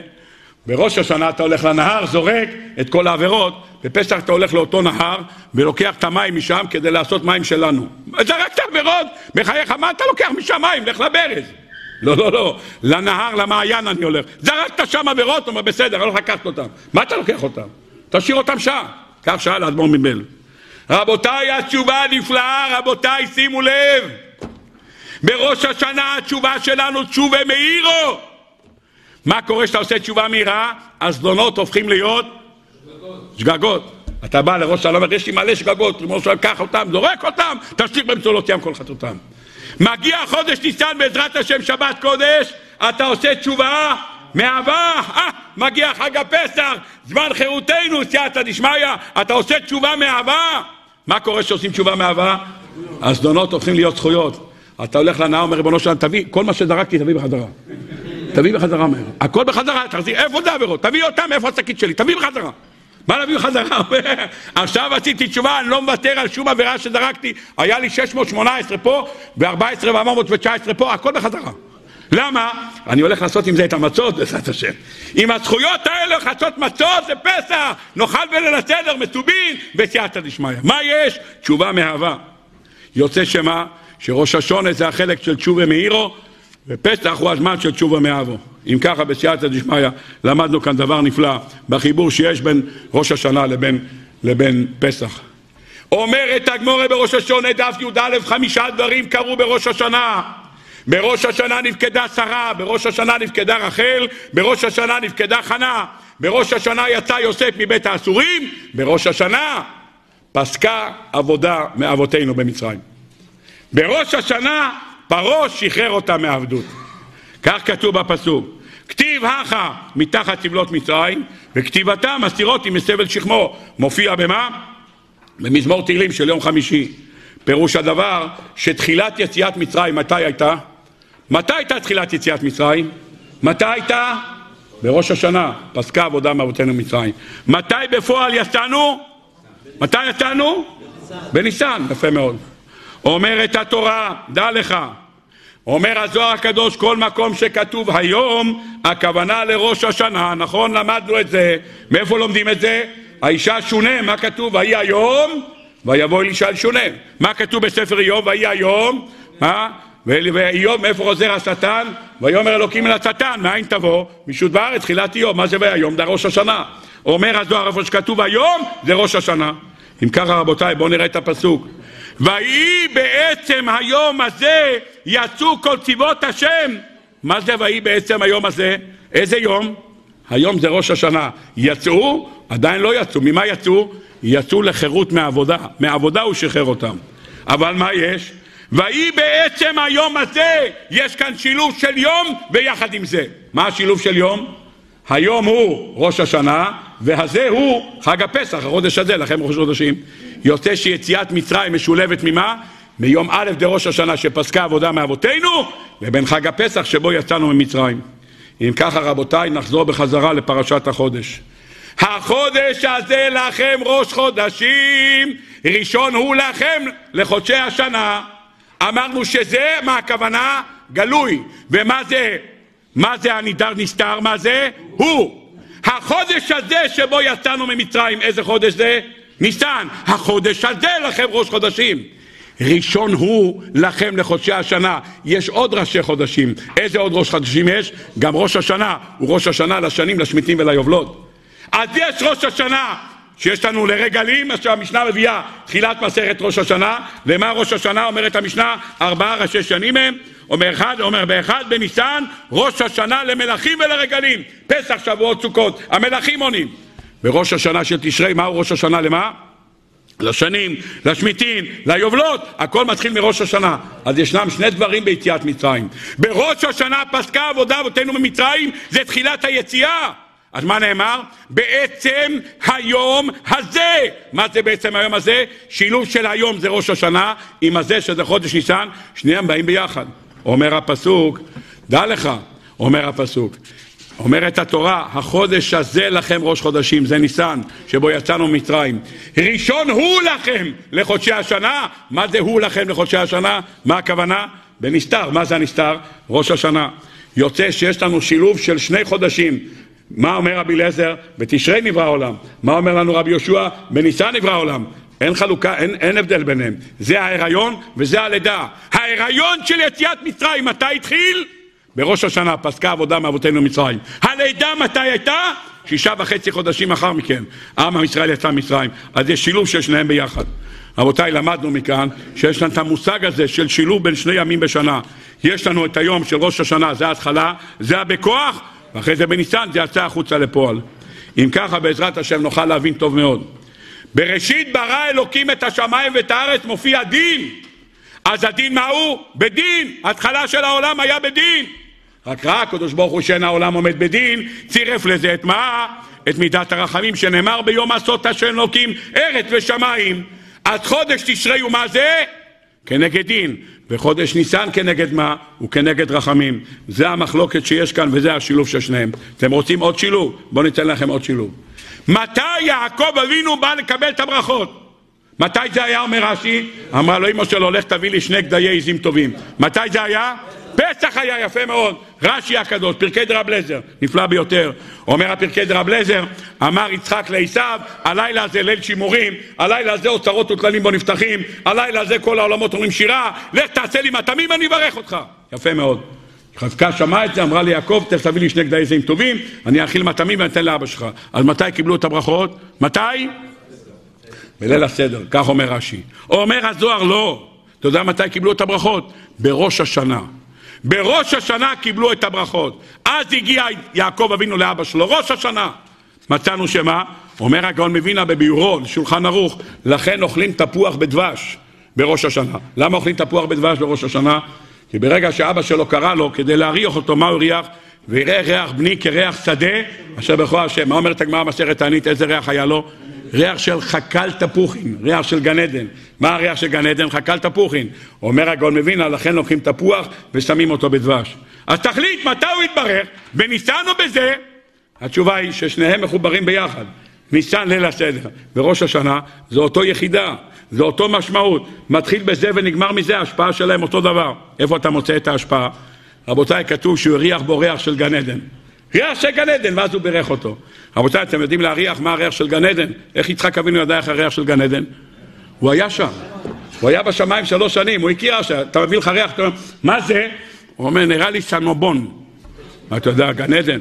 מאיפה אתה יודע מה גן עדן? הוא מריח ריח של גן עדן, הוא היה שם. הוא יודע להריח, אנחנו יודעים להריח, לא יודעים שום דבר מה להריח.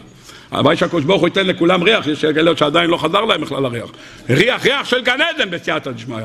רבותיי, בשעה שעם ישראל עמד לצאת ממצרים, חלק גדול מעם ישראל לא רצה לצאת, לא בגלל שהוא לא רצה לצאת, הוא רצה לצאת, הם לא מתו בכת חושך. אז למה הם לא רצו לצאת? אמרו להם שצריכים למול, והם פחדו למול, פחדו למול. מה למול ולצאת? שמענו שבשכם שחטו אותם, לא רוצים לצאת, זה סכנה. מה עשה הקדוש ברוך הוא? כתוב בחז"ל, הביא ריח מגן עדן, מארבע רוחות השמיים בא ריח, נכנס בתוך הקורבן פסח, והייתה נפשת תאבשם יוצאת החוצה, אומר, תן לנו לאכול! אני לא יכול, לא, אנחנו הולכים למות, לא יכול! מה צריכים לעשות ברית מילה? קח ברית מילה, מה זה משנה ממה נמות? נמות מהריח או נמות מברית מילה? תן לאכול! יוצא שהכל מה ממה? מהריח של גן עדן. מאיפה נוצר הריח של גן עדן הזה? מהריח שיצחק אבינו בירך את יעקב אבינו באותו ליל הסדר, ריח בני כריח שדה אשר בכו השם. למאן דאמר בראש השנה היה, למאן דאמר בניסן היה, אותו יסוד. אם ככה יוצא שנכנסו ביחד, נכנסו וירח את ריח גדיו, אל תקרי ריח גדיו אלא ריח בוגדיו. רבותיי, בליל הסדר, אתם יודעים מי נמצא? נמצא גם הבן הרשע נמצא בליל הסדר, גם ריח בוגדיו, רשע מה הוא אומר? ארבע בנים דיברה תורה, גם הרשע מגיע בליל הסדר. רבותיי, כשרשע בא בליל הסדר זה שמחה. יש רשעים שלא מוכנים לבוא לליל הסדר. הם הולכים הביתה ואוכלים חמץ. יש אחד אומר, אני רשע, אבל אני בפסח, אני בא. מכל זה בא, מהברכה שברך. יצחק אבינו את יעקב אבינו. ראה ריח בגדיו, אל תקחי בגדיו אלא בוגדיו. זה גם כנס. רבותיי, אם ככה אומר הספר שמן ראש. עכשיו תבין למה משה רבנו לא ידע אם זה חצות או לא חצות. משה רבנו ידע שתחילת היציאה ממצרים מתי היה? בתשרי. מתי הסיום של זה היה? בפסח. אז יש כאן שילוב של מה? של שתי ימים, ראש השנה ופסח. איפה אתה רואה את זה? אומר הנביא מלאכי, כימי צאתך מארץ מצרים ערינו נפלאות. מה זה כימי? אמרת יצאו ביום אחד. אומר, נכון, יצאו ביום אחד, אבל מתי התחילה היציאה? אתה יודע מתי התחילה היציאה? בראש השנה. ראש השנה התחלה, פסח מסתיים, אז כמה ימים יש לנו? שתיים. תגיד, כשהקדוש ברוך הוא אומר בחצות, למה הוא התכוון? החצות של תשרי או החצות של ניסן? איזה, החצות של תשרי או ניסן? איזה הוא התכוון? כחצות. לא יודע איזה חצות. אומר משה רבינו, מה, אני לא יודע איזה חצות. החצות של תשרי מוקדם יותר מאשר חצות של ניסן. אז ריבונו של עולם, קח חצות, איזה שהוא יבחר. או של תשרי או של ניסן. בסוף יהיה חצות, הכל יהיה בסדר. רבותיי, אלה שני הימים האלה של ראש השנה וחג הפסח הבא לנו טובה. זה היסוד הגדול. רבותיי, בעזרת השם, עוד כמה שעות ניכנס בעזרת השם לחג, לחודש ניסן, החודש שעליו אומר הפייטן, מי שאומר פיוטים, החודש אשר בו ישועות מקיפות. מה זה ישועות מקיפות? אפשר לקחת ישועות בהקפה. בדרך כלל אתה בא לבנק, אומר בבקשה, תן לי מיליון שקל, אני אחזיר. כל טוב לך. תהיה בריא, יש פה דלת, אאוט. מה המיליון? מאיפה תביא ערבויות? החודש אשר בו ישועות מקיפות, הקדוש ברוך אומר, אתה רוצה ישועה? תגיד מה אתה מתחייב, בבקשה אני רושם. ישועות, אפשר לקחת ישועות בהקפה. אתם זוכרים פעם במכולת שהיינו לוקחים בהקפה? תרשום אדון משה, תרשום לחם חלב 12 ביצים וגם, אה, ורשמת, הוציא את העיפרון והכל בצע, עבד בסדר. נתן לך, ברור שם מקיפות. היום אין ישועות מקיפות. בנקים, ערבויות, לא חושב. הקדוש ברוך הוא הבנק הכי גדול לכל הישועות. זה הבנק הכי גדול. הוא נותן ישועות בהקפה בחודש ניסן. אמר האדמו"ר מבאוש, הדברים מבוססים על דבריו של רבי ישראל צלנטר, מופיע בשני אגדות יפות. האחד זה מופיע באגדת ברוך יאמרו, ממש בהתחלה, והשנייה קצת בצורה אחרת באגדת נעימות יאמרו, קצת בצורה אחרת, כי זה שני דברים שונים. ברוך יאמרו אגדה נפרדת, נעימות יאמרו אגדה נפרדת, אני ממליץ על שניהם, זה לא נוגע לשיעור עצמו. באגדת ברוך יאמרו בהתחלה ראיתי מאמר מאוד יפה שהוא מביא בשם האדמו"ר מבוהוש. האדמו"ר מבוהוש שאל, למה קוראים לחודש הזה ניסן? כי הגמרא אומרת במסכת ברכות, הרואה ניסן בחלום? אומרת הגמרא, מה יהיה? ניסים נעשים לו. שאל האדמו"ר מבוהוש, אז למה לא קוראים לחודש הזה ניסים? למה ניסן? אם אתה אומר שמי שרואה ניסן בחלום, ניסים יעשו לו, תקרא לחודש הזה ניסים. למה ניסן? אמר האדמו"ר בשם האדמו"ר מרוז'ין, רבי ישראל מרוז'ין, זכותו תגן עלינו. אמר דבר יפה מאוד. אומרת התורה כי תראה חמור שונאך רובץ תחת מסעו וחדלת מעזוב לו, עזוב תעזוב עמו. אומרת הגמרא על זה מסכת בבא מציע כי תראה חמור שונאך רובץ, רובץ ולא רבצן. אם קרה לו פעם אחת נפל, תעזור לו. פעמיים נופל. אבל אם הוא רבצן, כל שני וחמישי נופל, אומר עזוב אותך, זה מההסתדרות. תן לו ללכת, עזוב. כל שני וחמישי הפגנות, עזוב אותך, אל תטפל בו, זה לא נורמלי החמור הזה. פעם אחת נופל טוב, פעמיים נופל טוב, אבל הרבה פעמים, לך הביתה, מי צריך אותך? רובץ ולא רבצן. שאל הרבי מרושין, אז למה אתה אומר ביום כיפור? כי אתה סלחן לישראל ומוחלן לשבטי ישורון. למה אתה לא אומר כי אתה סולח ומוחל? תגיד סולח ומוחל, כי טוב וסלח אתה, אתה לא אומר כי טוב וסלחן אתה, אז למה עם כיפור פתאום משתנה? סלחן, מחלן, מה השינויים? אמר האדמו"ר דבר נפלא. רבותיי, אם היינו עושים עבירה אחת, אמר הקדוש ברוך הוא מוחל, אבל אם אתה עושה חמש פעמים עבירות, אולי הקדוש ברוך הוא לא מוחל, הוא אומר די, פעם אחת עשית, פעמיים, די, כמה אפשר? מספיק? לא, לא. כי סלחן כמו רבצן. פעם, פעמיים, שלוש, ארבע, חמש, אני מוחל לך. כי רחמת הקדוש ברוך הוא סלחן ומחולן, כי אתה סלחן ומחולן, זה השם שלו, פעם אחר פעם, זה מה שכתוב כאן. כי אתה סלחן לישראל ומחולן שבטי שורון. על פי זה, רבותיי, לא קוראים לחודש הזה ניסים, כי אם היו קוראים לזה ניסים, פירוש דבר שפעם אחת עשה נס ואין יותר. לא קוראים לזה ניסים, קוראים לזה ניסן. אותו דבר ניסים חוזרים כל שנה מחדש. נכנסים לחודש של ניסים, החודש הזה לכם ראש חודשים, ראשון הוא לכם לחודשי השנה. גם בנגלה וגם בנסתר. רבותיי, לכל אחד יש מצרים שלו.